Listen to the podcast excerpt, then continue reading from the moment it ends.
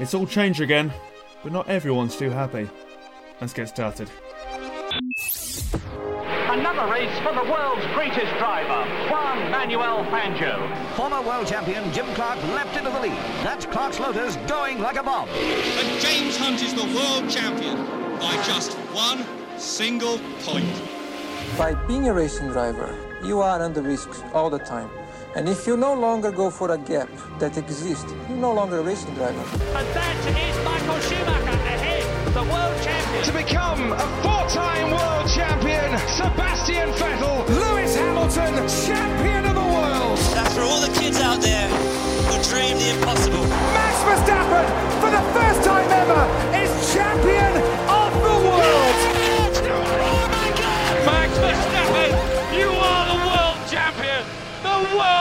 champion.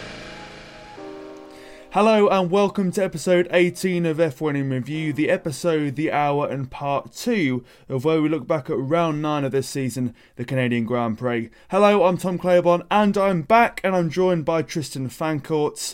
And thank you so much to Tristan and Angus for holding the fort so well last week and episode. A reminder you can uh, follow myself and Tristan individually on Twitter as well as F1 in Review. We have our own account there for those who don't know. And while there's a break between the Canadian Grand Prix and round 10 being Silverstone, the British Grand Prix, porpoising has dominated the headlines, particularly after Baku and before Montreal, actually. The FIA have issued a technical directive, for those who don't know, to all teams to tackle porpoising, they say, in the interest of safety, saying that excessive fatigue and pain experienced by drivers could have significant consequences and could result in loss of uh, concentration and at times consciousness. They say that acting on the interests and the advice of the doctors of the FIA and Formula One more generally. So, what are they doing to tackle the issue? Well, it still remains pretty vague, but number one, they're looking at vertical acceleration. So, for those who don't know, that's basically porpoising, bouncing. They're going to be monitoring that with specific instruments in the cars and to define a safe area of operation with the help of the teams. That's part one. Part two is they're going to be monitoring the uh, planks and skids on the bottom of the car to monitor for excessive wear and to look at the overall design. They're then going to go and set out safe limitations for a car setup, so a constructor will have to go and create something within the limits the FIA do eventually create, lock that in at the end of final practice 3, and if anything changes to this, the constructor will then have to go and prove to the FIA that they're still operating safely within the limits. With me so far, Thank you very much. Uh, in terms of the car setup, if it's not deemed safe within the FIA's perimeters, they'll then be asked to raise the car's rear heights by 10 millimeters, so then they can race. And it's understood this will all come into force at the Silverstone Grand Prix, the next one coming up starting on Friday.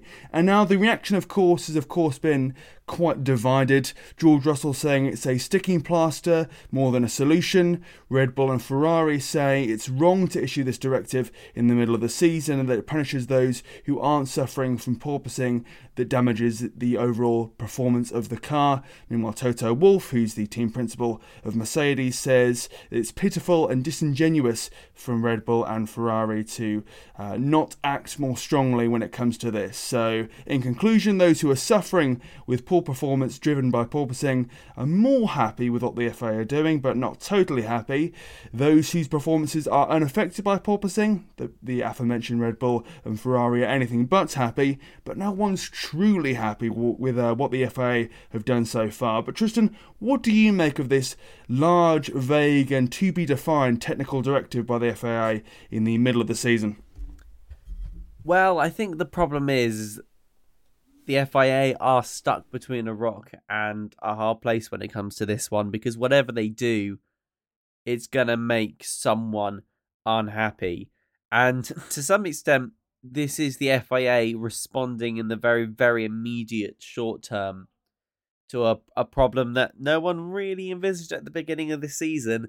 And I mean, nine races on, we have a problem that's recurring. And that we don't really get that in F1 eh, unless it's something very very serious okay? Because most of the time with aerodynamic problems you can you can basically engineer them out of the car quite easily. Or even in the case of Aston Martin re-engineer yourself a new car It'll be interesting to see what they do at, at Silverstone. Apparently, there's more stuff coming. So that's a good example of how you can change the, the car quite dramatically but after nine races to basically remove all the you know, fundamental problems that you might have discovered through you know each each session of testing and practicing and even the races. But we're in a weird situation that because of the mandated design of the cars and the emphasis on ground effect, we're going to have porpoising here to stay. And some teams have, with different design ethoses have managed to engineer a car that is fast and doesn't porpoise.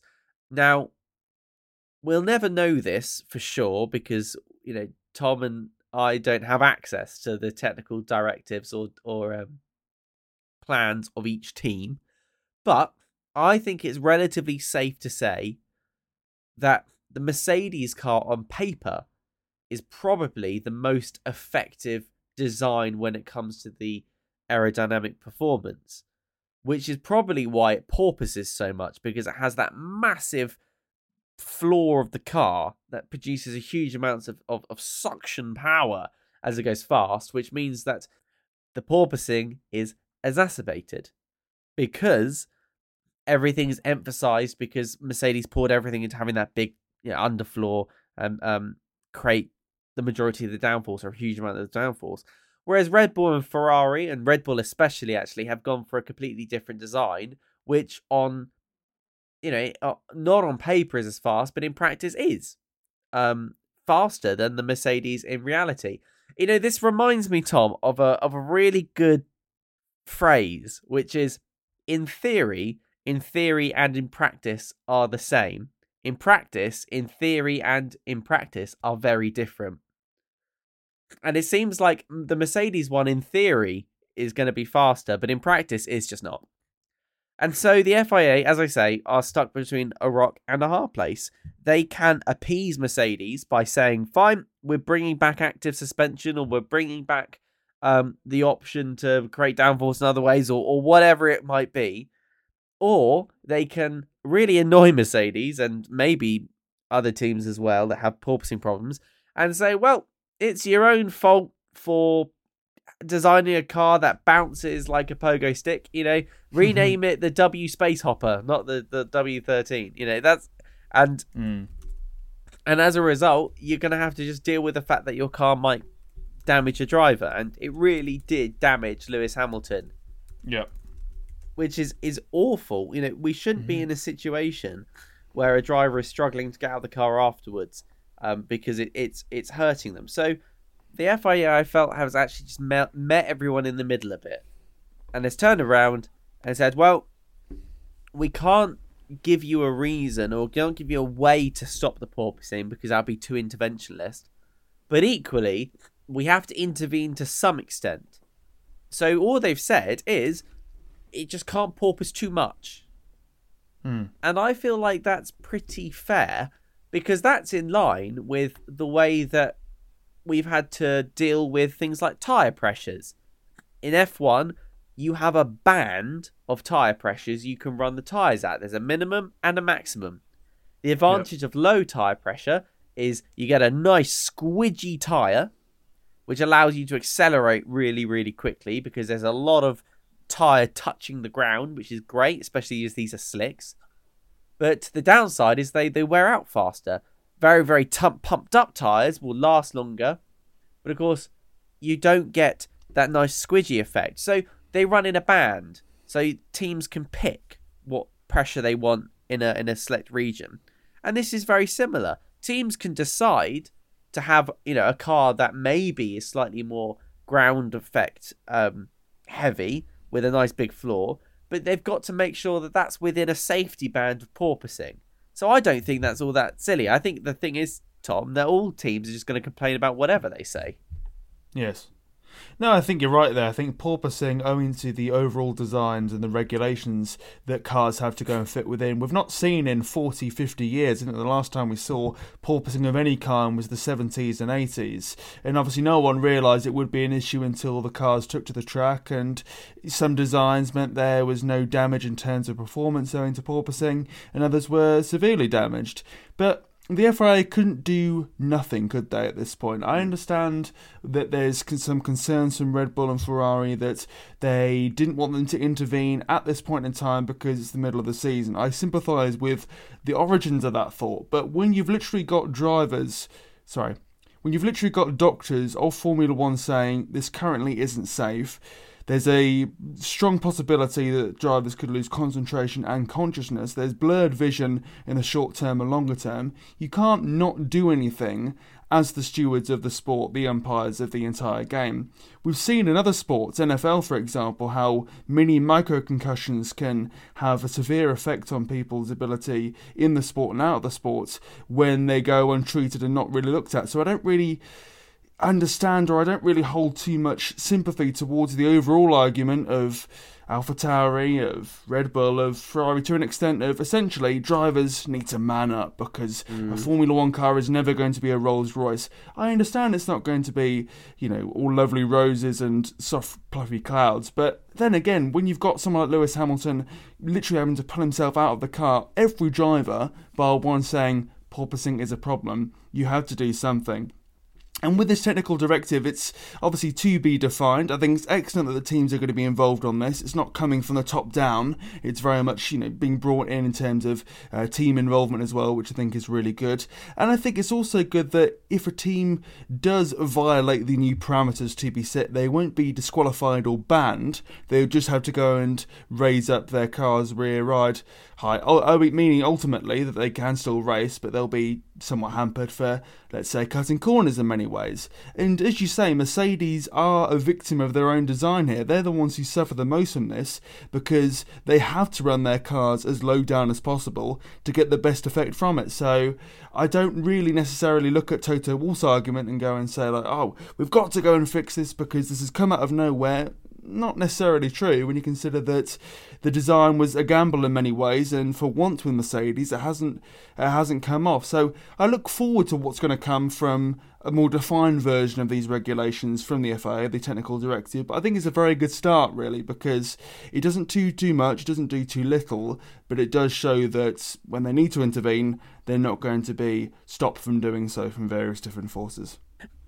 Is this just a short-term measure, though? And and if so, where does the FIA take it with these regulations, given we don't necessarily in the sport want too much intervention from the F, you know, the FIA and Formula One management, but also don't forget this is a sport called Formula One. It mm. comes mm. from the fact that there is a distinct and very well defined formula, so there is always going to be that intervention. Because you know, mm. in his historically speaking, things like active suspension were part of the sport. I mean, I'm I'm just going to drop this in there because then I can lovely segue to the fact that I was at Goodwood this weekend, um, uh, which was that the, the FW 14B, the Frank Williams 14B, was a was an F1 car that had in the 90s active suspension, and they actually demonstrated the active suspension at Goodwood, which was really cool to see, and weird to see them like yeah, weird to see as well because we we you know expect them to have passive suspension, but that car there at Goodwood, which I was at. Um, Say it again. Do you know Tom was at Goodwood? Is brilliant. Um, Were you? Oh, wow. I was actually. Um, yeah, had active suspension. So do, do you think the F the FIA could bring that back, and maybe under the guise of modernising the sport? I think you could see some minor tweaks to the regulations moving forwards, or at least some extended parameters to make sure we don't see, I suppose, a situation where a constructor can design a car which, not by design, ultimately hurts their drivers to get the best out of the car's performance, if that makes sense.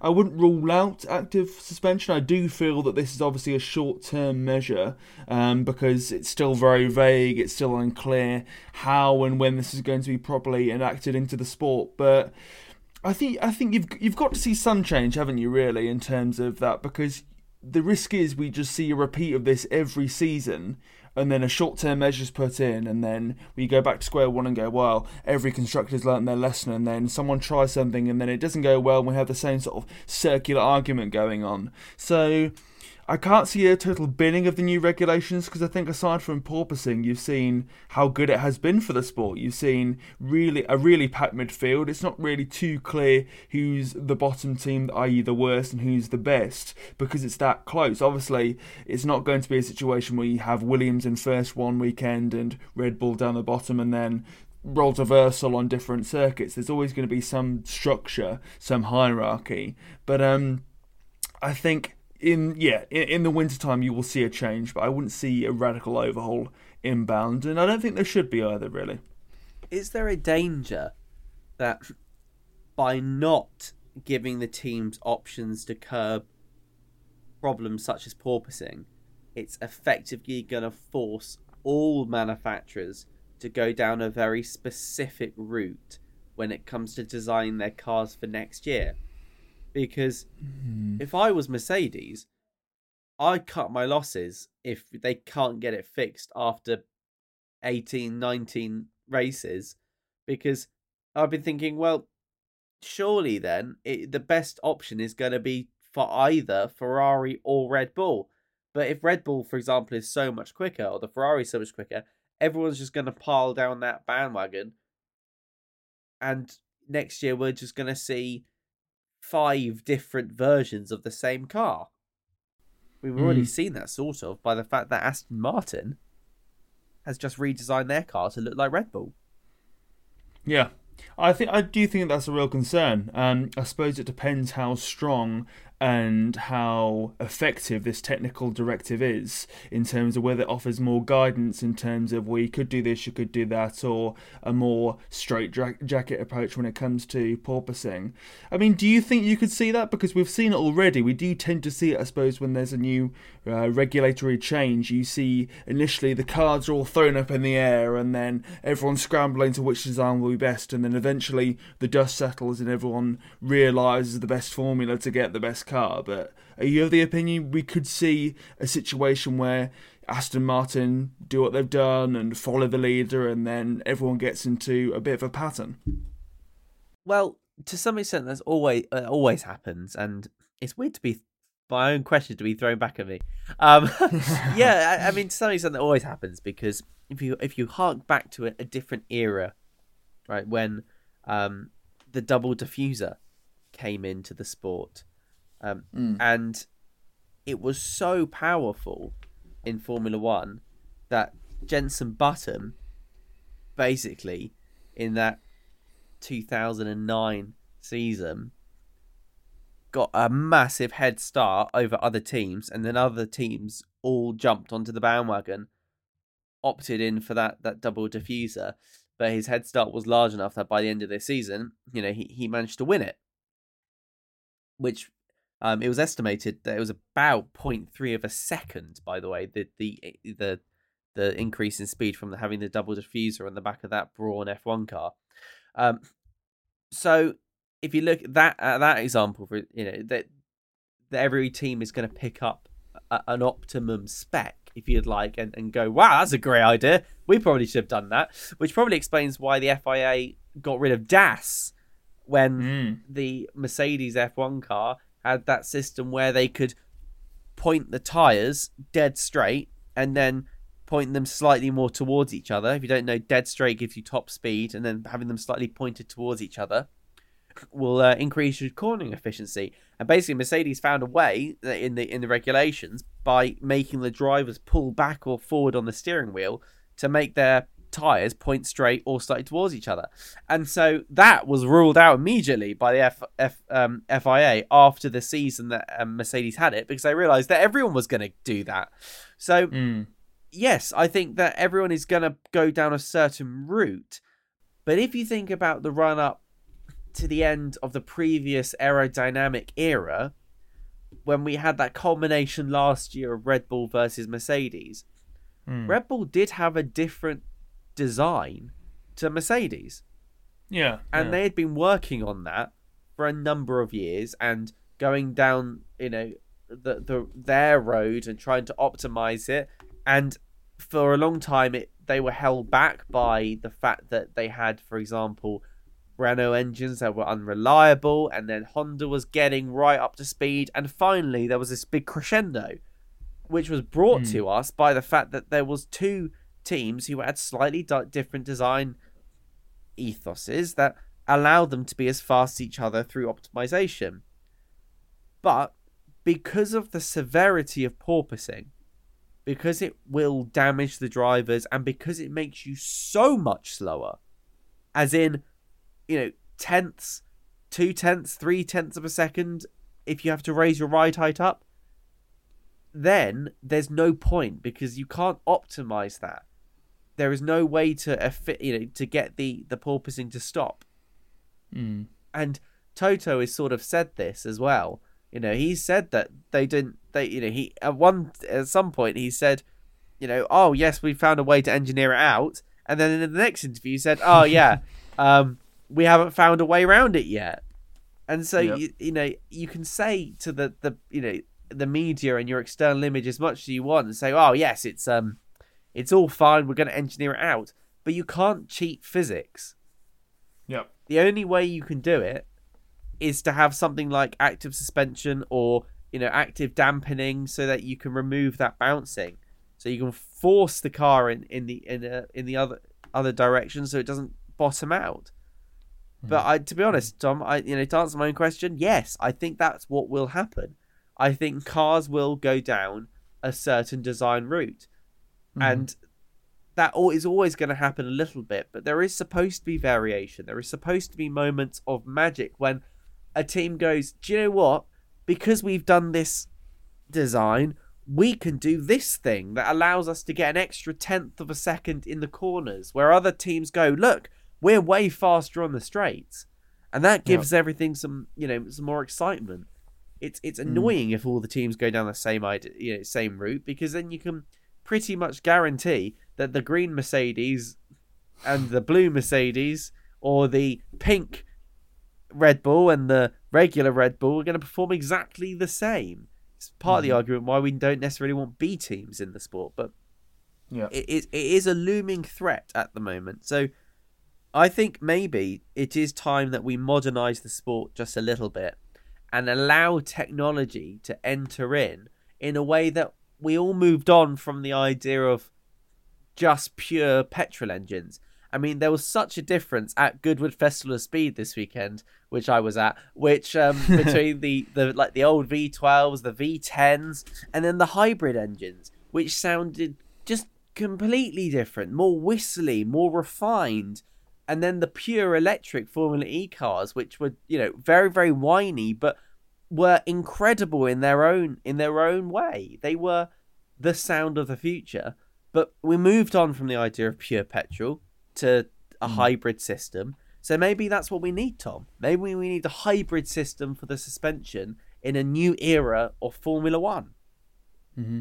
And to add to that as well, we've seen changes when it comes to tires. For example, you know we've gone from the softs and the hards to the super softs and the whole variation. So you know, Formula One can evolve and it can be fine. And ultimately, we look back and think, well, that shouldn't be introduced, or I'm not too sure about that. And then a few years on, things are exactly the same, if not better, in terms of quality. So I think, yeah, I think as we've seen with Formula One through the entirety of its history, technology has got to play a focal point really in advancing the sport and rooting out porpoising. But I can't see, as great as this technical directive is to bring in partway through the season, it's not going to be solving any issues anytime soon, really. Which I think that's really what Mercedes were anchoring for, understandably, and those on the other side of the spectrum were not really, because while there is, of course, porpoising in every car to some aspect, it doesn't necessarily hamper the performance uh, of all of them really. And we're seeing as well that while porpoising can be a, a, big issue there's other issues as well which remain from the old the old days if you will. Yeah. i mean engine reliability for example hydraulic reliability they're always going to be there. And there's those teams that really ha- are hampered from this and are damaged from it in some races and throughout seasons and those who aren't really. So maybe porpoising is just another sort of thing to add into the culture cauldron of things to master, things to watch out for, which we haven't really seen in 40, 50 years, but it's always, in some capacity, been in the sport when we go down this regulatory path. I guess uh, what you summarised there was actually, you know, exactly spot spot on. But I see this directive from the FIA not targeting cars, but actually targeting the safety of the driver. I Yeah, think I they're agree. pretty agnostic when it comes to supporting or not supporting a particular design or porpoising.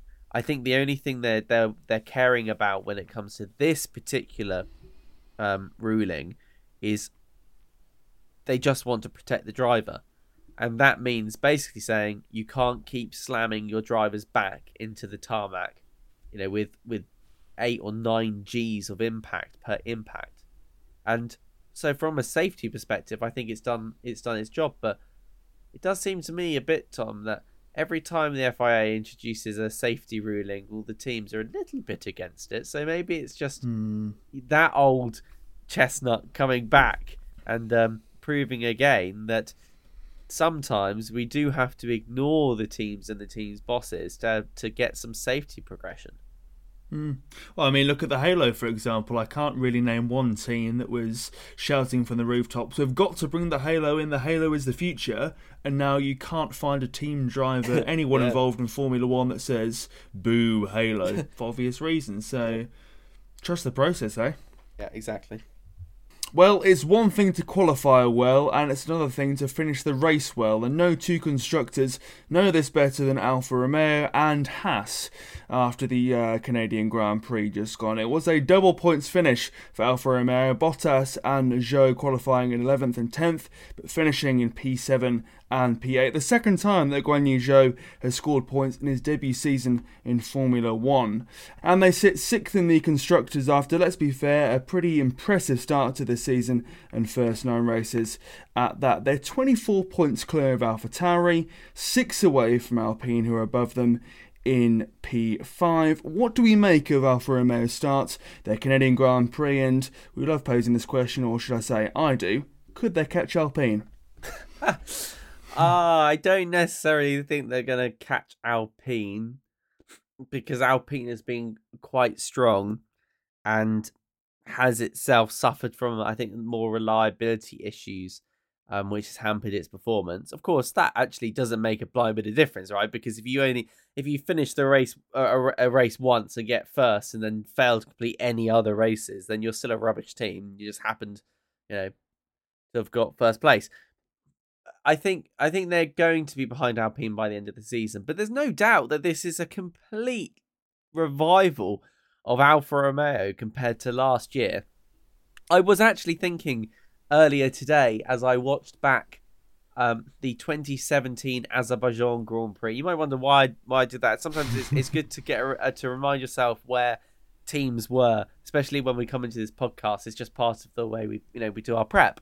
Um, and looking looking at how far Alpha Alfa Romeo has actually come, and I was thinking thinking about like Kimi Raikkonen and what what could have been um, if it was Kimi Raikkonen and Valtteri Bottas, but then actually Guan Yu Zhou or Zhou Guan Yu has really knocked out the park, I'd say, for his rookie season. I mean, look, he's in 16th place at the moment with five points. And you might think, well, he's only got five points. But he's beating out Alexander Al- Albon, Lance Stroll, Mick Schumacher, Nico Hulkenberg, Nico Latifi. I love the fact that Nico Hulkenberg is still, by the way, counted in the official uh, F1 standings because he had that, you know, one moment. But it's true. He's even Hul- beating out Hulkenberg.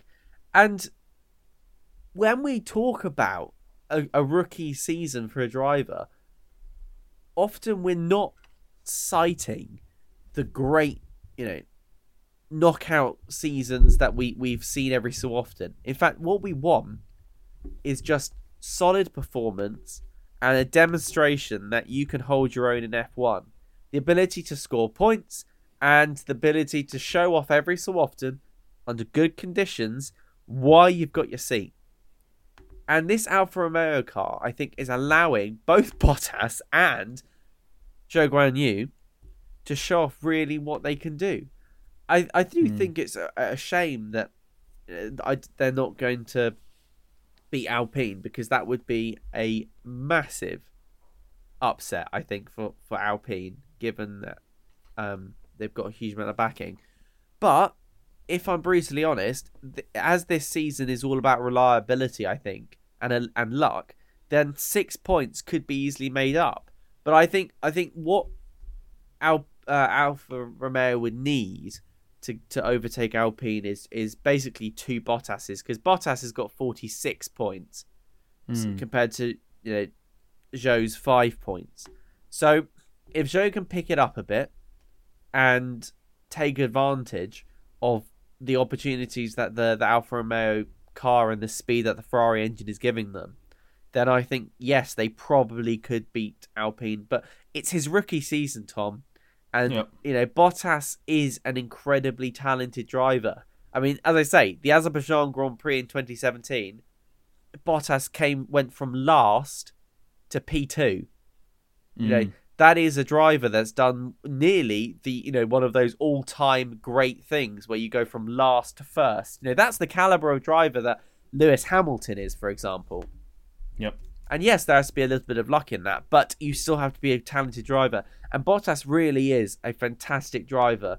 He's shown time and time again this season, you know, and in only nine races, that he can absolutely hold his own, beating out Lewis Hamilton and George Russell in in you know, mm-hmm.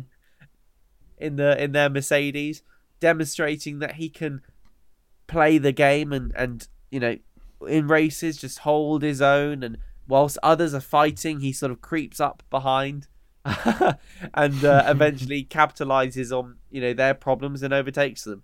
So i think Al- alfa romeo would need two bottas's. As i say maybe kimi raikkonen if he was still in the in the car paired with bottas would there be in front of alpine but as it currently stands i think zhou's got to settle in a little bit more before he can really pull the you know his weight and um, give some of those knockout punches to the the teams to create surprise upsets.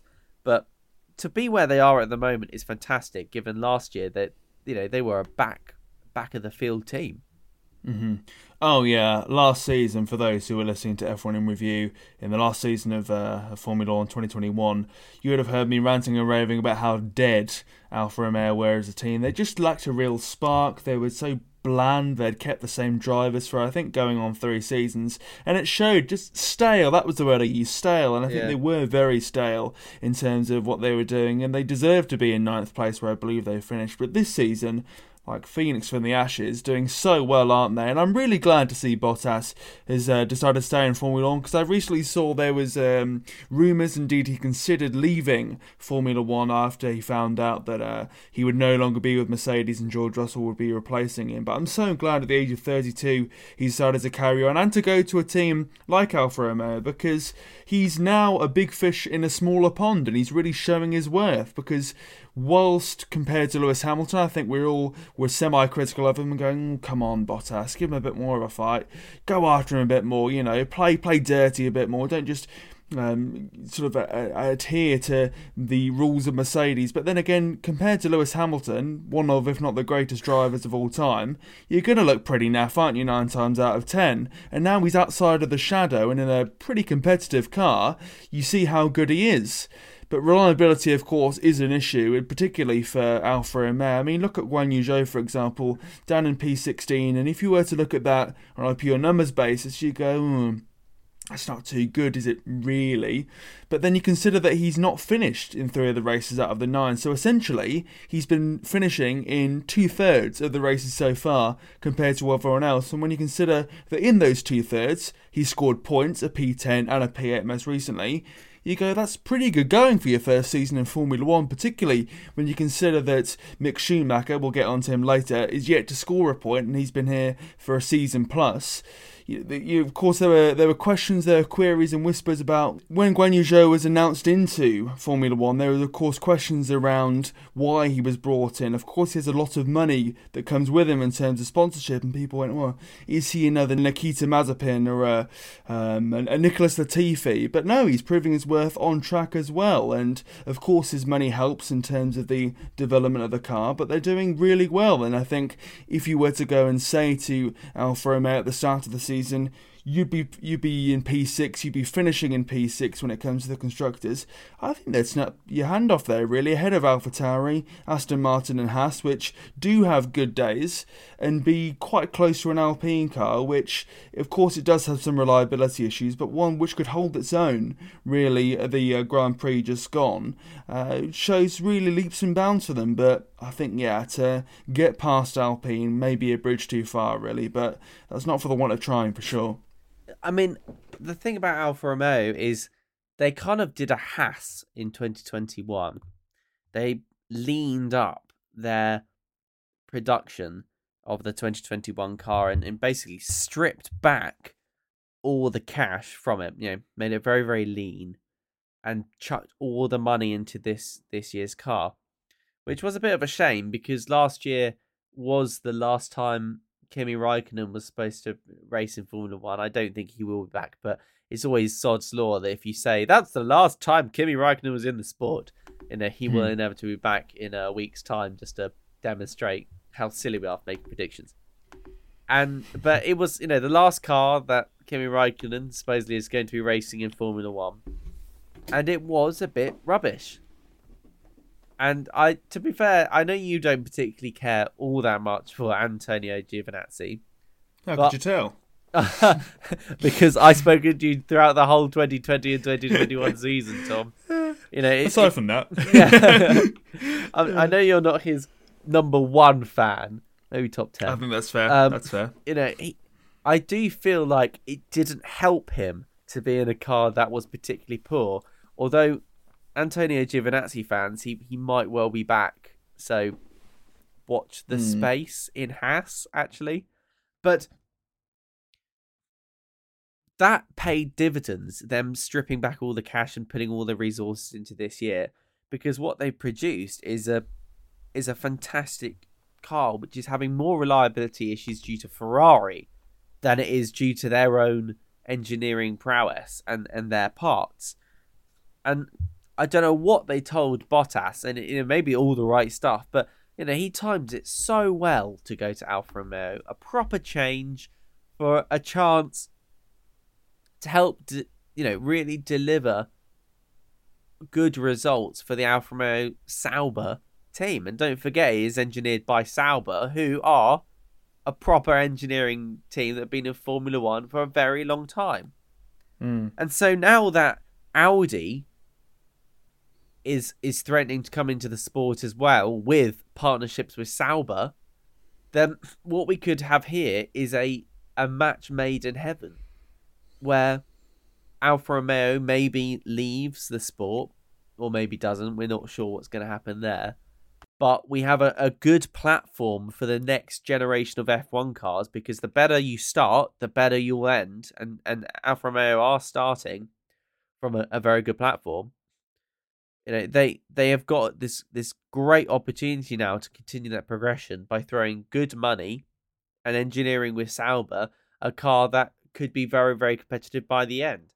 I just hope it doesn't go the way that Haas went because I don't know if you uh, remember Tom Haas sort of came in um, and by 2017 had that excellent year of like 93 points and then in 2018 they went right back down again to the sort of 15 points or so. And I, I, I would not want Alfa Romeo to do the same thing and that Sauber team to have the same problem.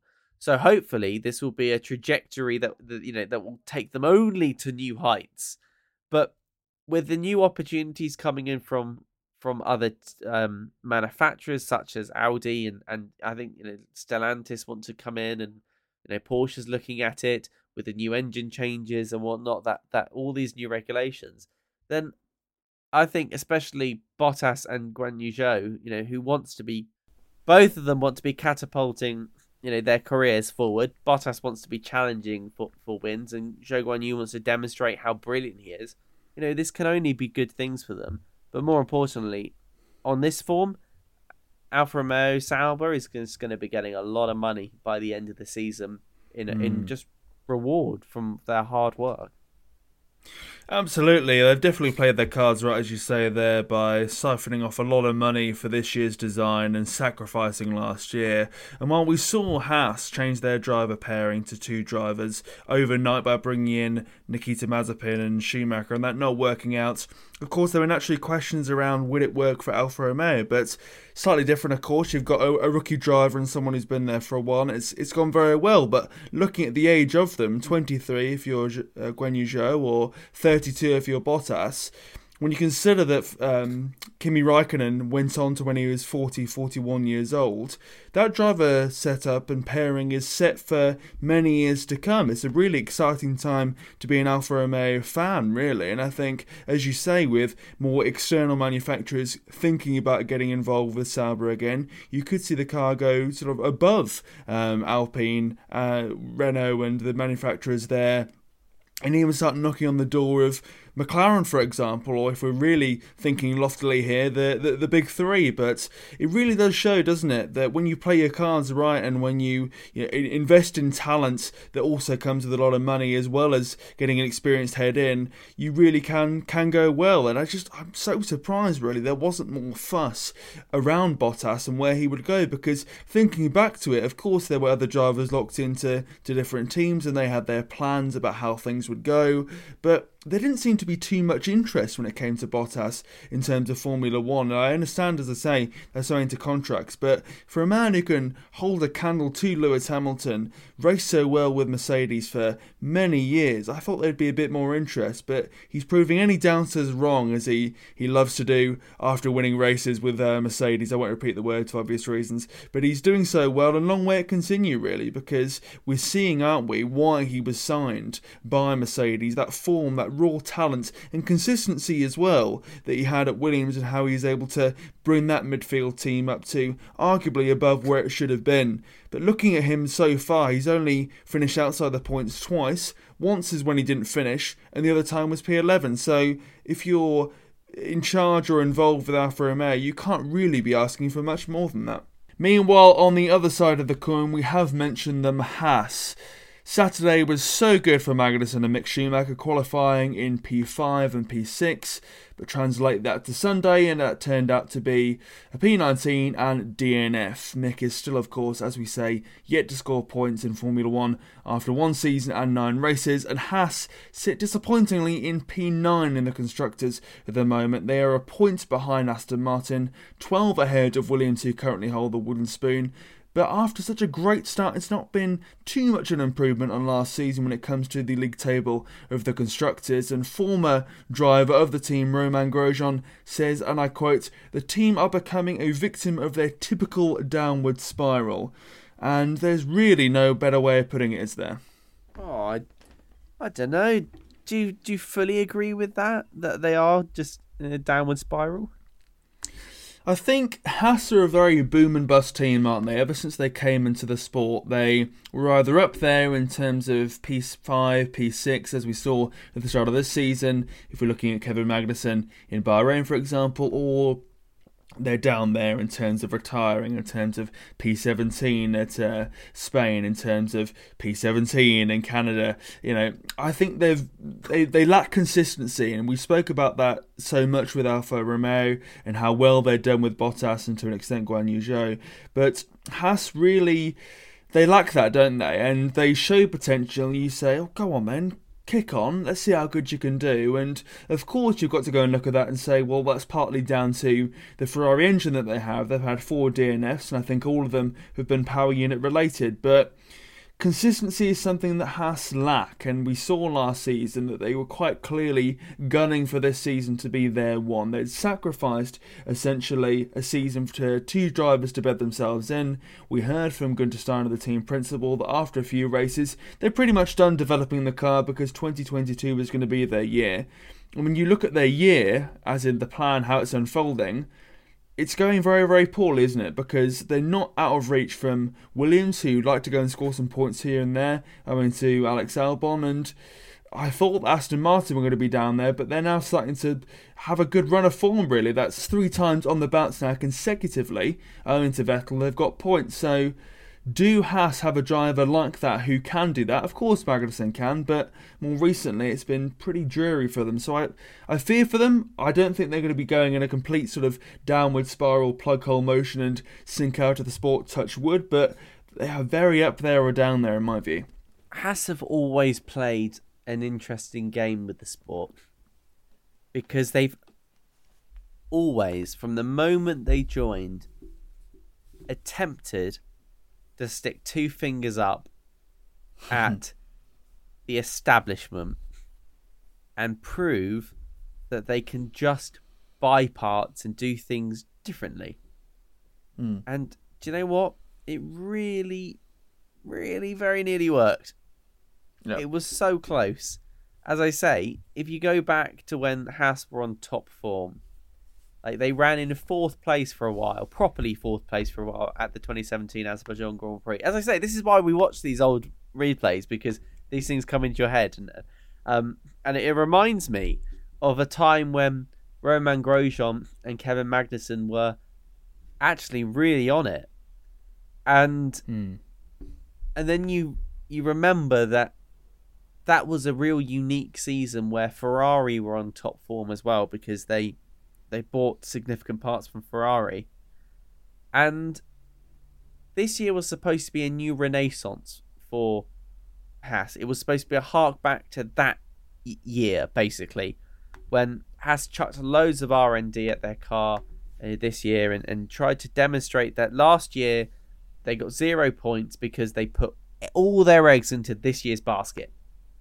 They got rid of, of Nikita Mazepin, which I think was the you know the right decision. That's something we've said on F1 in review consistently. We think it's the right decision to get rid of the Mazepin. Thank Yep. goodness for that. And they brought in a, a fantastic driver in Kevin Magnussen. And Magnussen has had his own up and downs. He's uh, you know he is an aggressive driver. When he was at McLaren, he was it was quite aggressive. Um, Kevin Magnussen and Nico Hulkenberg. There's no love lost between those two. They uh, hated each other is the only way I can really describe it. Um, but he is a talented driver, and he is absolutely getting Haas the points. And this is what's annoying me. Unfortunately, at the moment, Tom, it is Kevin Magnussen getting all of the points. I mean, he's in 12th Yep. place with 15 points. Even if Mick could get half the points of Kevin Magnussen, that would give them another sort of seven points, which would give them 22 points. And 22 points in the Constructors' Championship would get them into eighth place, ahead of Aston Martin, and only five points away from AlphaTauri. Yeah. And I think that would be a brilliant result for Haas. As it is, they're in 15th place, one point behind Aston Martin, Hmm. and only in one place better than last year. And yes, they've got points, but so has Williams this year.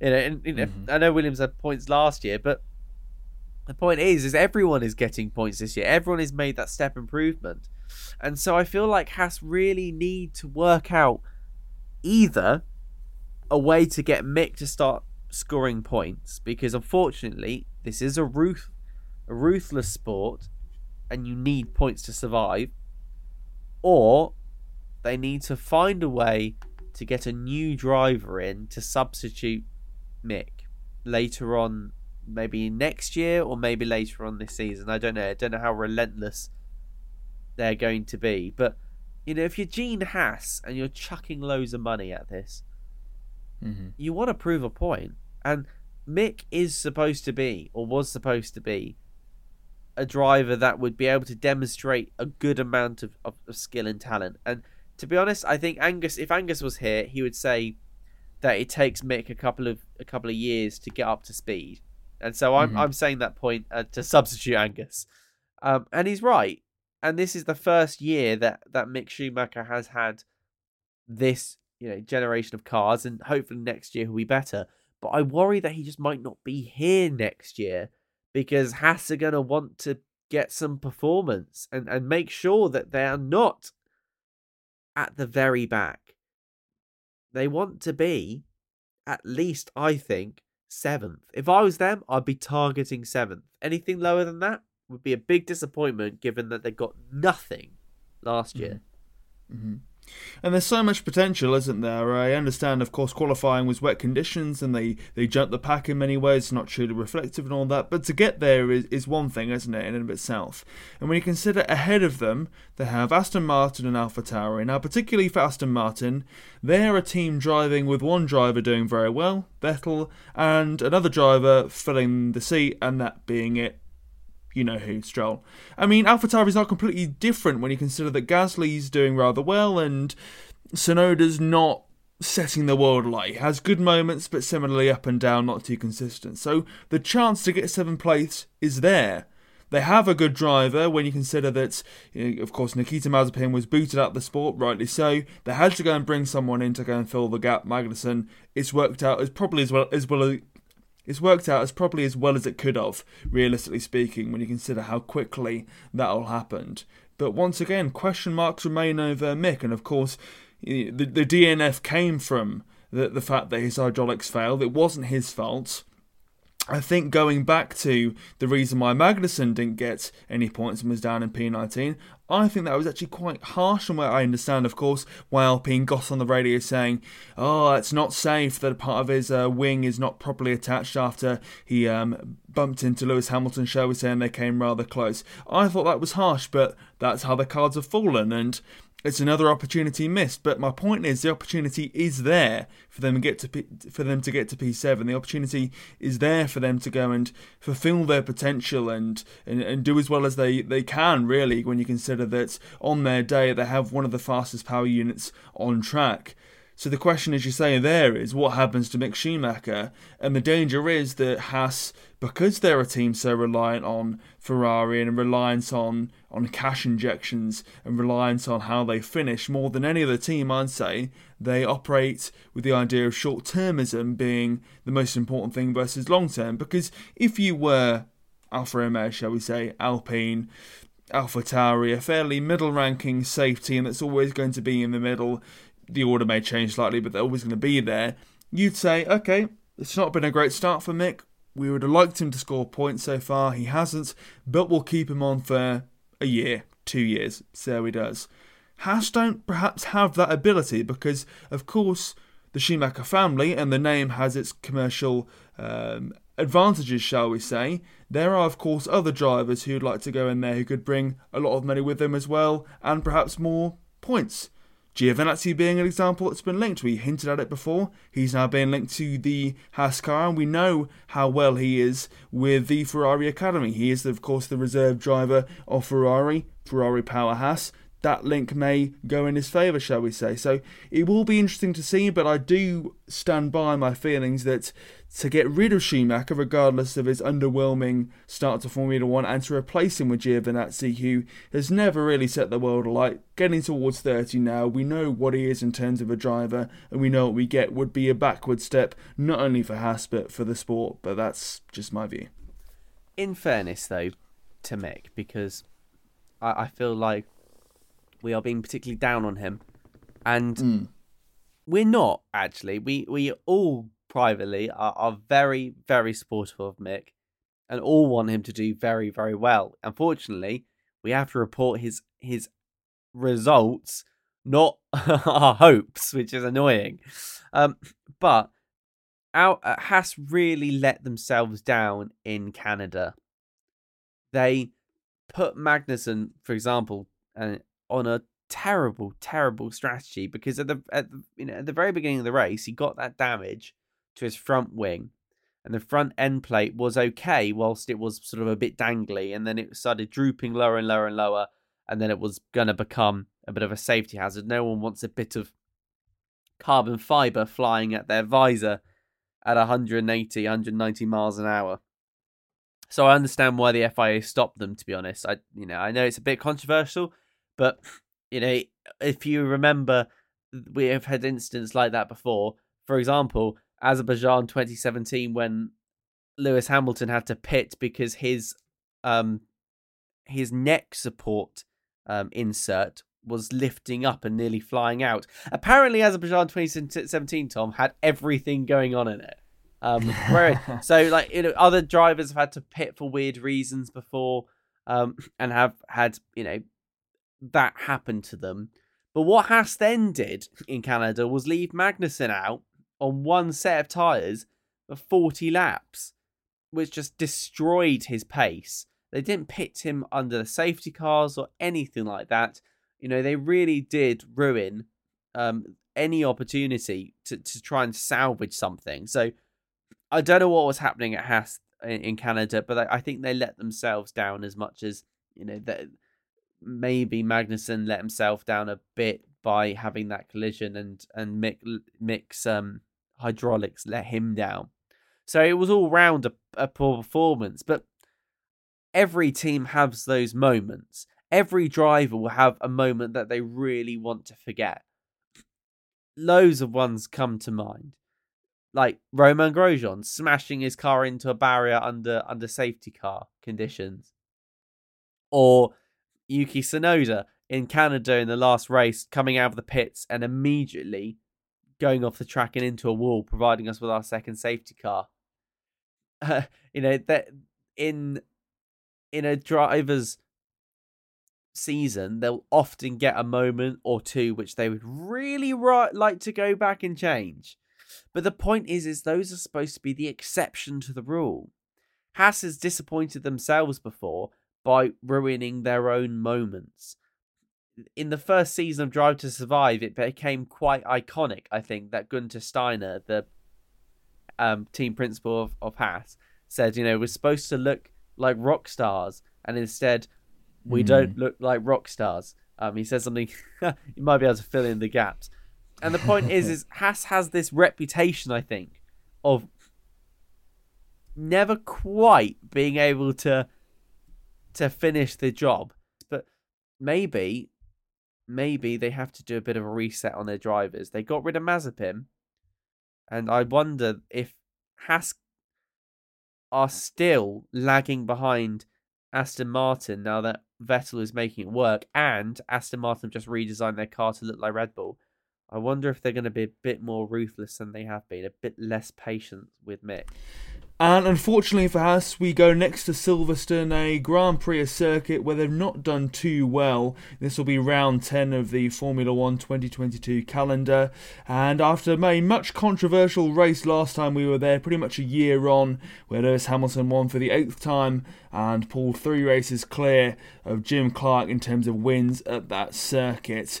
What are we expecting from Silverstone? Are we expecting there to be such a controversial race as last time? Are we expecting Mercedes to do so well as they've always done? It's worth noting you'll have to go all the way back to 2018 in the records book to find the last time that Hamilton and indeed Mercedes didn't win at this circuit, and we're told seemingly like every race that upgrades are coming for Mercedes but I'm not too sure we'll see a repeat of that in terms of a Mercedes and Hamilton win. But what are we expecting from Silverstone in this Grand Prix? Tristan, who needs to do well? Who do you think will do well? And who do you think will uh, not get the rub of the green, shall we say?